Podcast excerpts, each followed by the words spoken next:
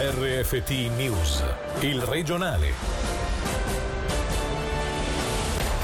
Bar e ristoranti chiusi alle 23, mascherine all'aperto e grandi eventi a porte chiuse. Ecco il giro di vita del Consiglio federale che introduce i test rapidi. Da lunedì Plexi e mascherine non bastano più, il Gran Consiglio trasloca Mendrisio, le prossime tre sessioni si terranno al mercato coperto. Una prima per il Ticino Regazzi, nuovo presidente dell'USAM, eletto dal congresso nel Canton Friburgo, ha parlato di grande sfida in tempi di pandemia.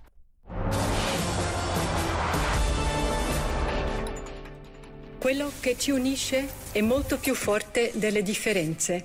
Tutti noi vogliamo che la Svizzera superi questa crisi in modo unito. Più velocemente teniamo sotto controllo il virus, più cose saranno di nuovo possibili.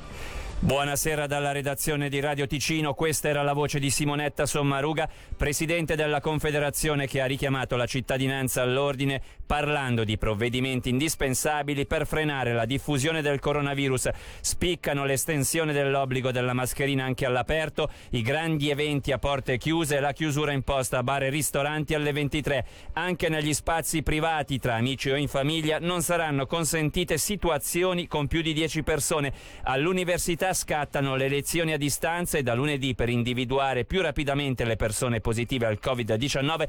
In aggiunta ai tamponi verranno fatti test rapidi a chi non fa parte delle categorie a rischio e presenta sintomi da meno di quattro giorni. Tra chi subirà le maggiori conseguenze c'è il campionato di hockey che tornerà a disputarsi a porte chiuse. Da capire poi se in questa situazione si continuerà a giocare. Il Lugano ha preso atto con enorme rincrescimento e delusione della decisione odierna del Consiglio Consiglio federale. Sentiamo invece il parere del presidente dell'Ambri Piotta, Filippo Lombardi. Ma il mondo dell'hockey auspicava e sperava di poter trovare una via di mezzo lungo i concetti di sicurezza e di protezione concordati con i cantoni. Come compromesso si sperava perlomeno di poter arrivare ai mille spettatori che sono stati menzionati in alcuni cantoni. Purtroppo la soluzione attuale ci riporta alla fine di febbraio scorso e non promette nulla di buono per la continuità dei club sportivi professionistici. Il senso un po' delle nostre consultazioni della scorsa settimana, siccome non vi è nessuna sicurezza che la situazione sia migliore a gennaio, probabilmente è meglio comunque cercare di portare avanti il campionato anche nella situazione attuale. Qui ammetto che le visioni dei diversi club non sono concordanti, quindi ci sarà da discutere. Chiaro che se la metà delle squadre non vuole giocare del tutto sarebbe difficile portare avanti un campionato. Per la ristorazione ci sarà invece l'obbligo di chiusura alle 23. Sentiamo il commento del presidente di Gastro Ticino Massimo Suter, intervenuto in diretta sulle nostre frequenze. Ma diciamo che la, la, ristorazione di per sé se la può cavare e in un certo senso eh, le 23 rispondono un po' alla necessità del settore e anche un po' agli usi e costumi della clientela ticinese. Il problema lo vedo più che altro per quanto riguarda i bar, perché comunque quell'orario lì potevano fare il clou delle loro entrate ed ecco che eh, chi, dover chiudere le 23 può mettere in difficoltà parecchi, parecchie gestioni di, di bar. Impone comunque di eh, dover fermare il servizio della cucina un attimino prima però eh, siamo onesti, già adesso in essere beh, dopo le 21, 21 e 30 erano pochi i locali che eh, ti davano la possibilità ancora di cenare.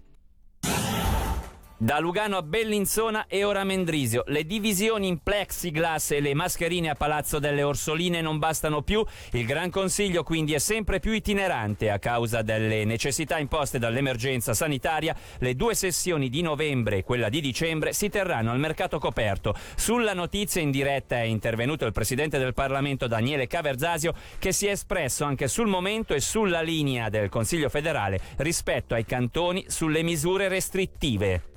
Il medico cantonale ritiene che oggi la sala del Gran Consiglio per 100 persone è un po' troppo piccola e ci vorrebbe più distanza tra i deputati. È uno stabile di proprietà del cantone, anche questo chiaramente l'abbiamo valutato proprio per evitare di sovraccaricare dei costi di affitto. Si è scelto in questo momento il mercato coperto a livello anche tecnico, offre tutte le garanzie del caso per far funzionare una seduta, così come pure la possibilità di visione via streaming ed anche una continuità perché dobbiamo avere avere delle varianti che può essere un piano A, un piano B o un piano C per dare continuità al Parlamento. Eh, non è facile fare delle scelte dove hai un apporto medico importante ma anche una questione economica che sicuramente deve essere soppesata. Il Consiglio federale può comunque dire lo stato di necessità e quindi imporre delle misure valide per tutta Svizzera. Poi probabilmente ci siamo resi conto anche nell'ultima gestione della crisi dove noi abbiamo fatto forse da cavie che le realtà cantonali possono essere molto differenti tra di loro. Quindi quello che si è imparato nella prima ondata di crisi immagino che il Consiglio federale possa tenerne conto per la gestione di questo.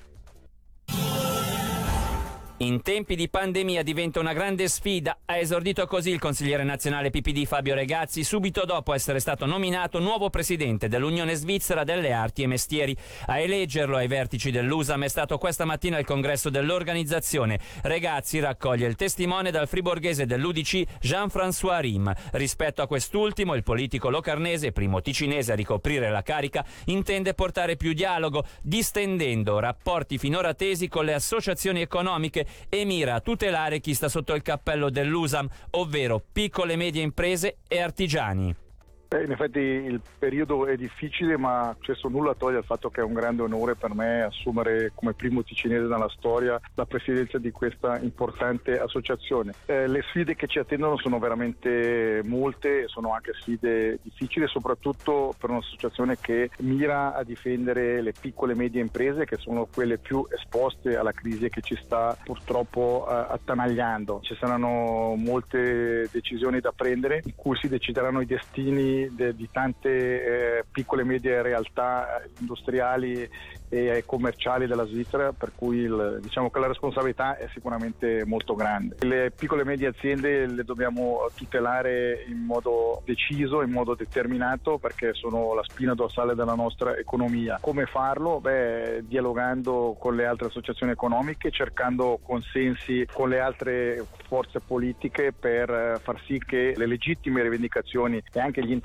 delle piccole e medie aziende e dei posti di lavoro che ne conseguono siano salvaguardati. E anche le piccole e medie aziende ticinesi rientrano a pieno titolo sotto il cappello eh, dell'USAM, un titolare meglio di una piccola e media impresa e da ticinese posso sicuramente portare la sensibilità del nostro cantone che è confrontato con una situazione decisamente eh, particolare e posso portare anche comunque una certa esperienza e, certe, e le conoscenze che ho acquisito in questi anni al fronte. Le scuole ticinesi non sono un ghetto educativo, è quanto emerge dai risultati della ricerca in scuola presentati dal Dipartimento delle Istituzioni e dal DEX e che hanno l'obiettivo di promuovere sempre di più l'integrazione e l'interculturalità negli istituti scolastici cantonali. Sentiamo il Presidente del Consiglio di Stato, Norman Gobbi. I dati hanno permesso di evidenziare da un lato in maniera positiva che non esistono dei ghetti in Canton Ticino, se penso soprattutto al mondo scolastico e alla popolazione straniera. Se guardiamo poi per esempio il dato della popolazione scolastica di origine straniera, vediamo che dopo le scuole medie dei centri urbani del Sottoceneri troviamo per esempio Giornico e Biasca come scuole medie con una presenza di stranieri molto elevata. Questo dimostra come questo fenomeno tocca l'intero cantone quindi a maggior ragione la scuola media permette di integrare, ma ciò avviene già sin dalla prima infanzia, soprattutto per chi arriva da giovanissimo, ma l'importante è essere preso a carico, essere accompagnato, essere sviluppato, che crea poi anche un effetto positivo sul resto della famiglia che magari ha più difficoltà ad essere integrato, perché lo sappiamo un adulto, per esempio nell'imparare la lingua, di solito ha un po' più di difficoltà che un giovane ragazzo. Per oggi l'informazione termina qui. Dalla redazione e da Davide Maggiori, l'augurio di una buona serata. Il regionale di RFT, il podcast su www.radioticino.com.